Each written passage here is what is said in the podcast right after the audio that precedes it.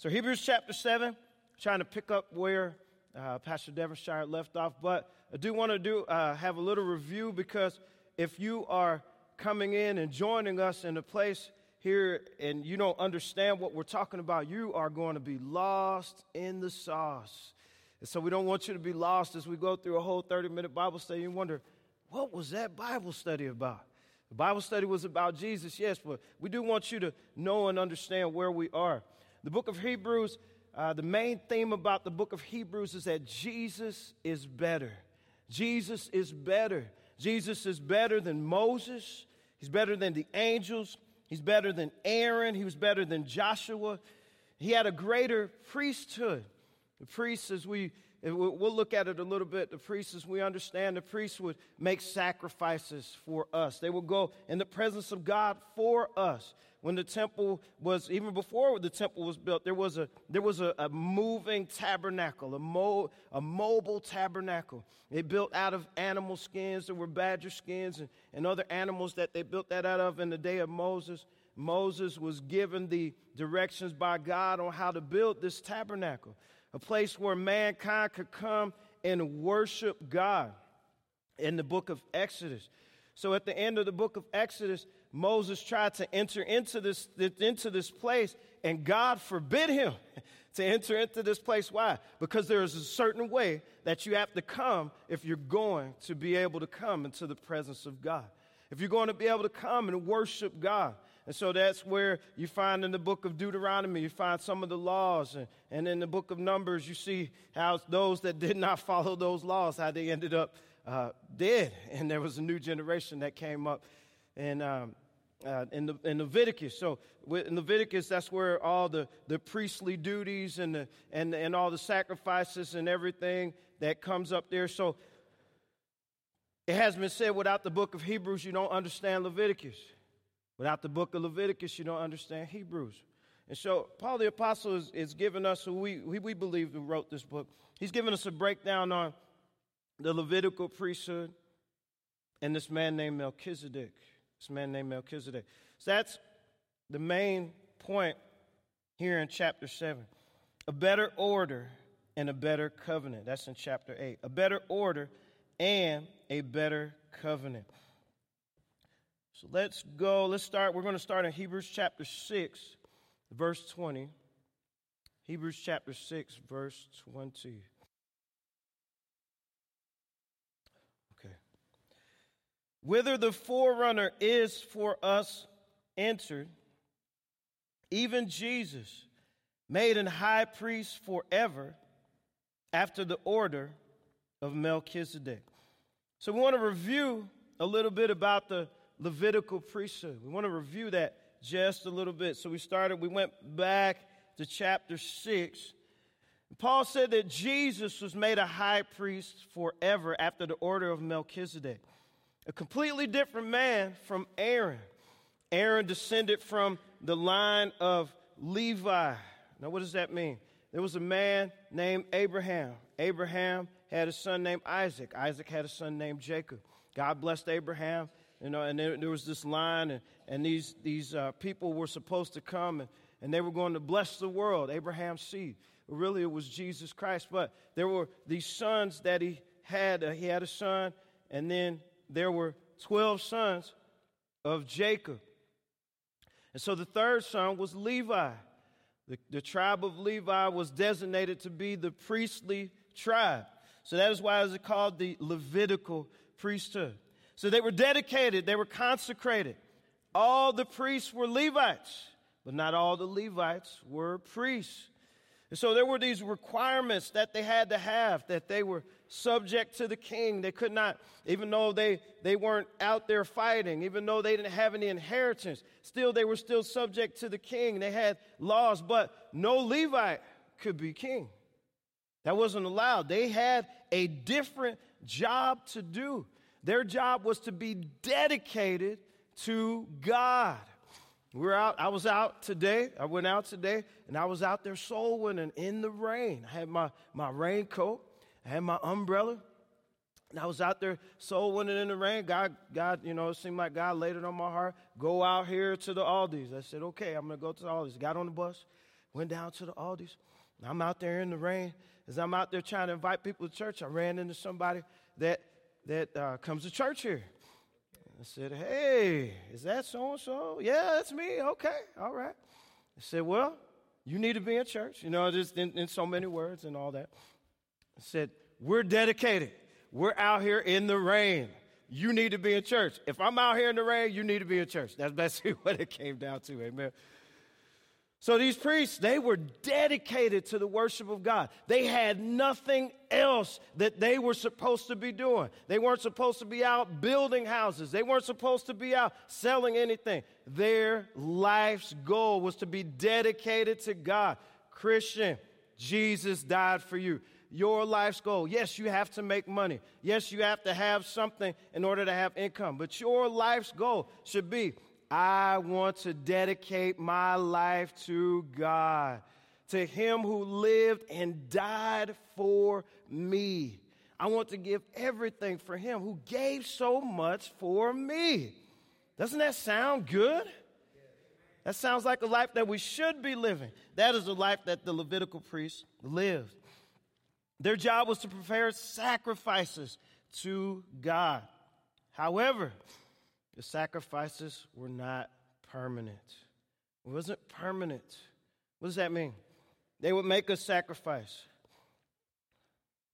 So, Zechariah, Zacharias, so we'll just use him as an example. Not the prophet, but Billy Zacharias. He would come down, he would, he would bring his ox. And people would be looking at him and wondering, what did he do? You know? Why is he bringing an ox down here? That guy's got two turtle doves. That guy's got a whole ox. What did he do? You know, looking at his sacrifice. So they would sacrifice this animal in the place of him, but that sacrifice wasn't permanent. It might wash away those sins for that one day, but still he had to deal with everything else that he had to deal with. The sacrifice of Jesus Christ does the job for us. He was sacrificed one time on the cross for our sins. And that sacrifice, that blood, is good enough for us. Also, the last thing about the Levitical priests, this was a temporary service. And so they served from 25 to 50. That was all they could serve. No matter how faithful they were, they could not serve anymore. But we look at Melchizedek's priesthood. This is the priesthood. Now, Melchizedek was a man who had appeared in the book of Genesis. Abraham went out to fight a, a, a war. What happened? His nephew Lot and went out. Lot wanted to live in this place called Sodom. We know about Sodom and Gomorrah. Abraham and Lot, they were, they were living together. God had told Abraham, leave your, you leave all your people, leave everybody behind. I want you to go to this place that I have prepared for you. I'll tell you where it is when you get there. And so Abraham didn't obey fully. He took Lot out there, and there was strife between Abraham's servants and Lot's servants. Abraham told him, You just take whatever land you want. Wherever it is, you look out there, and whatever looks good to you, you go out there and you have that. And so Lot was out there looking around, and he saw Sodom. Boy, it looked good. Looked good from the distance. He said, I'm going to go out there. He ended up out there, and we know the rest of the story. Sodom wasn't a good place to be. Spiritual Sodom is never a good place for the Christian to be.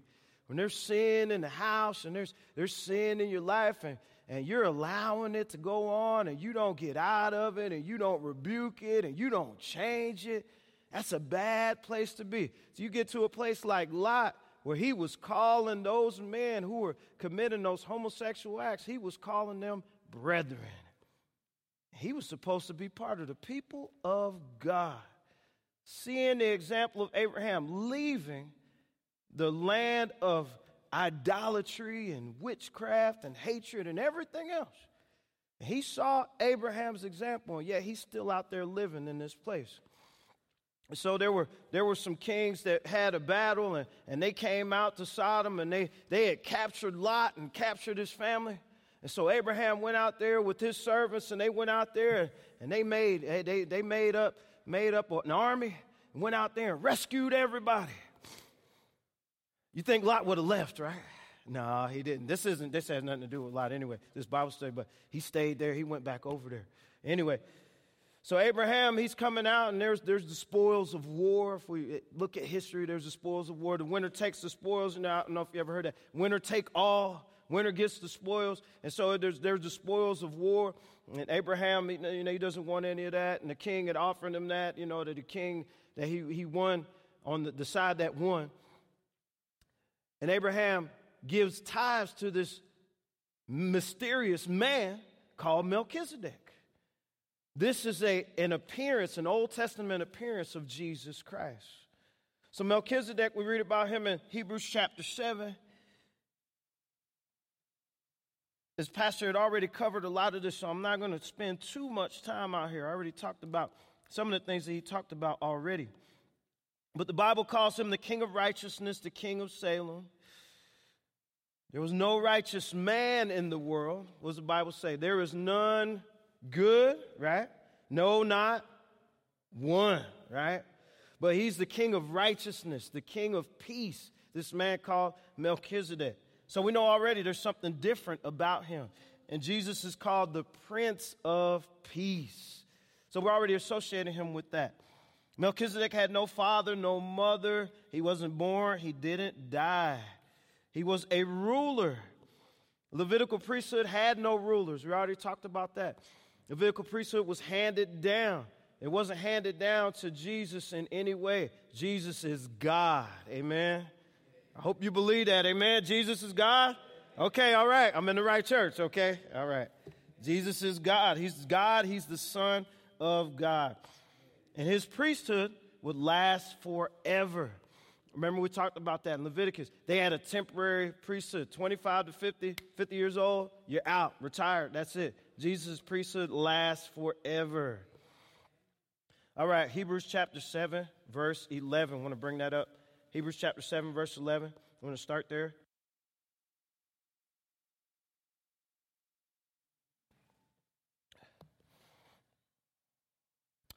If therefore perfection were by the Levitical priesthood, for under it the people received the law, what further, ha- what further need was there that another priest should rise after the order of Melchizedek and not be called after the order of Aaron?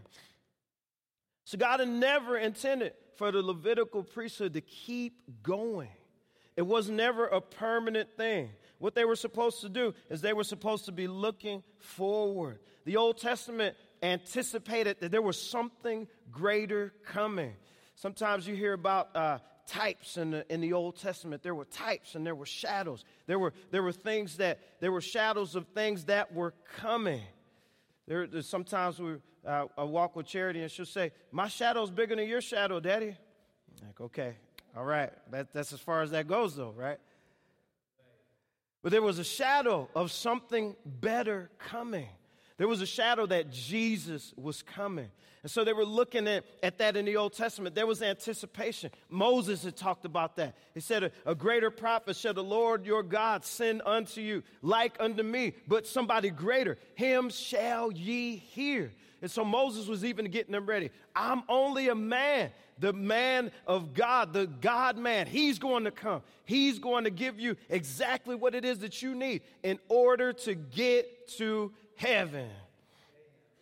I was listening to a sermon this morning. I was, I was over here vacuuming the, the chapel and I was cleaning the bathroom. I was listening to a sermon this morning about being good. It said, Is being good good enough to get to heaven? What was the standard of being good a thousand years ago? There are different sins now than there were a thousand years ago, right? Because there was no Instagram, there was no Pornhub. There was no Facebook. There, was, there wasn't any of that. There was no Playboy magazine. There was no Triple X. There was none of that. There were different sins back then, all right, than there are now. And so, do we have to have God come down and give us an updated version every, every generation to, to give us something to tell us exactly what good is? If good is good enough to get to heaven, then what is good? But we already covered that. There is none good. No, not one. And so, how do we get to heaven?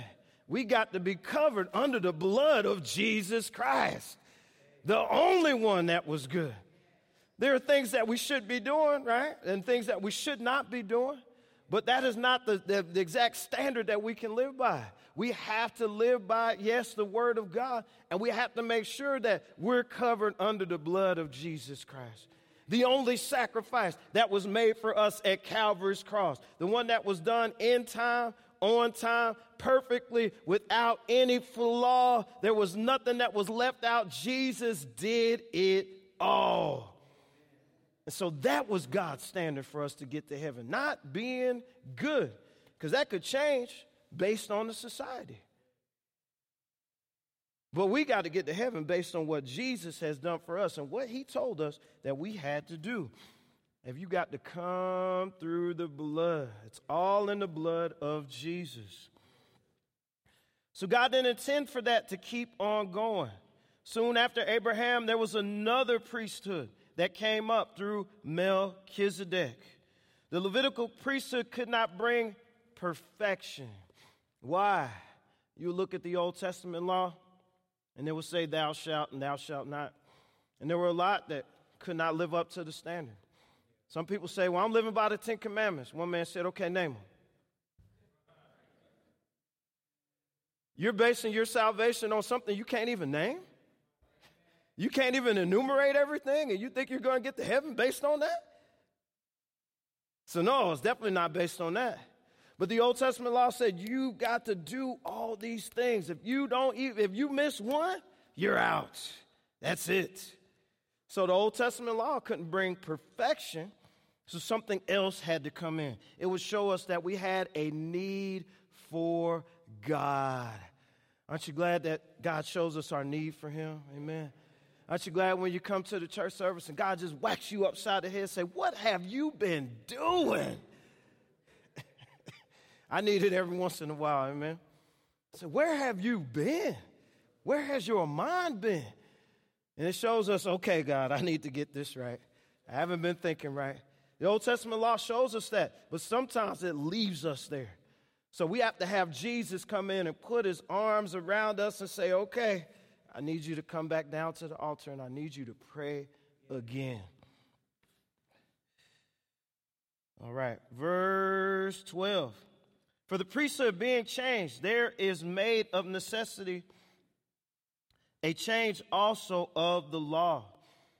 This word change in the Greek means to put one thing in place of another. Christianity came in the place of Judaism. Christianity came not just as some better version. I don't need a better version of the life that I was living, right? I need a new life. Amen. I need a new mind. I don't want to just be reformed. I want to be redeemed. I want to be born again. I want to try this again. I need a new start, a new heart, a new life. I don't want a better version of my old junk that I had before. Sometimes get, the, get, a, get a new car, get the same car and put a new engine in it, but the rest of it's still old. I want a brand new car.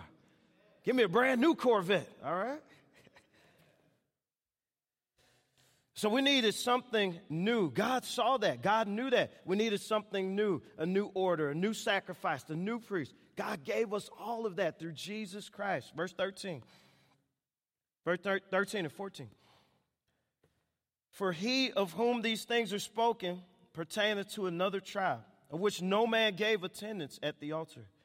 For it is evident that our Lord sprang out of Judah, of which tribe Moses spake nothing concerning priesthood. Jesus was not born of the tribe of Levi. Remember, we talked about that, that descending, that the priesthood had come descending down. It was handed down from, from one to another. You had to be part of the tribe of Levi. If you were part of the part of another tribe of Benjamin's tribe, you couldn't be a priest. That was just how it was. That was the rule. You couldn't do it. Sorry. No matter how much you want to try, you can't do it. Jesus, however, he came from a different tribe. He didn't come from the tribe of Levi. And so maybe the, all these Old Testament Jews were looking for him to, to come out of this, this certain tribe, and he did not come from that tribe. He came from Judah. Moses had not talked about that at all. Judah had nothing to do with priestly service. That's the way God set it up. He wanted it that way. Verse 15. And it is yet far more evident that after the similitude of Melchizedek, there ariseth another priest. This word another in the Greek means another of a different kind. And so Paul is driving the same thing home. Jesus Christ. In him, we don't have a priest that ministered in the tabernacle or in the temple. He didn't work in the temple, he wasn't there among those sacrifices. Jesus was the sacrifice. He wasn't the one that was, that was killing the animals and, and skinning them and, and putting them on the altar and being burned. Jesus was burned down in hell, sacrificing himself for us. He was the one that said, I am the door. I am the, the one. I'm the good shepherd. The good shepherd became that lamb of God that takes away the sin of the world. We need him because we can't get into the presence of God without him going there first before us. Verse 16 who is made not after the law of a carnal commandment, but after the power of an endless life. The standard for the priests only had to do with the flesh. They were only supposed to be as godly as everybody else. But there were some that were ungodly. There were some that were not so good. However, the standard of being a Levitical priest was not based on morality, it was based on what tribe you were in, it was based on your family line. And so they could be not so good they could still be priests. Oh wow! You know, I was I was look, I was reading, that, I was studying that today, and I thought, really? And so it was all based on blood. But if they had any physical blemishes, no disqualification. But Jesus, Jesus had to have everything right. There were no moral, spiritual qualifications for the Levitical priesthood. But in order to be the perfect sacrifice, it had to be exactly clean and pure. So you, when you read about it in the Leviticus, there were, there were certain things that they had to bring to the temple. They had to bring a goat. It couldn't be missing an eye. It couldn't be missing a horn. It couldn't be missing a leg. You couldn't bring your lame sacrifice to God. Sometimes we bring a lame sacrifice to God. We come, come in the house of God and it's like, oh, God, here it is. God, this is all I got. We can do better than that for the God who's done so much for us. Surely we could come in and lift up our hands and thank God for something that He's done for us. Surely we could come on Thursday and Sunday morning and Sunday night. Surely we could come on Saturday for soul winning. Just a couple hours for Him who spent three days and three nights in the grave for us. Jesus' priesthood was based completely and totally on who he was, the power of an endless life. That meant his life was indestructible. He could not be destroyed. There was no sin in him. As Jesus has said before he went to the cross, he said, The devil has nothing in me. The devil ain't got nothing on Jesus Christ. Amen. Indestructible. Years ago, I was with the brother. We were out. We were out in Walmart, and we were out there uh, in the uh, personal care section, and I was looking for some, some gel for my hair, some pomade for my hair. So I was standing there looking in the shelf. This is back when I had more hairline, all right? this is like back in 2006, I think it was. I had more hairline back then. Well, I picked up this jar it's called Blue Magic. I remember, I remember this distinctly. It had a blue, it, was, that you could see through, I don't know if they still make it now, but it, you could see through the, the jar and it had a blue lid. And it had this, this, little, uh, this little blurb on there. It said, unbreakable lid. I don't know if I told this story before. Unbreakable lid. And so I just decided to test it. I was standing there just like this, and I dropped it on the floor. You know, the brother's looking at me, what are you doing? you know that lid was not unbreakable? I said, Whoa, the jar was, right. But Will said, The jar was, but the lid wasn't. The lid shattered. I said, Whoa, they need to take that off of there. And so, you know what I did? I looked around, made sure nobody was looking. I just walked away. No, I didn't. No, I didn't. That's what you do when you're not saved. You break stuff, you just leave it there. No, I went and paid for it. You know, it looked real funny when they were standing there looking. Do you want another one? No, no. I don't want to explain it. No, I just want to pay for it. But they got some back there with the lid's not broken. No, no, no, no, no, sorry. And I took it home. Lesson learned. Don't do that again. But Jesus' life was unbreakable, un- indestructible. His enemies tried to silence him, they could not. Pilate tried to stop him, he could not. Death couldn't hold him, and the grave couldn't handle him. Jesus' life was indestructible. And so we know that our prayers are going up to a God who cannot be defeated. Whatever you're going through right now, Jesus cannot be defeated. He won the battle. He's going to win the war. In the end of it all, everything's going to be, all the wrongs are going to be made right in the name of Jesus. And so we have a high priest that we can go to who's absolutely perfect. Any sin, any temptation you ever go through, Jesus went through it all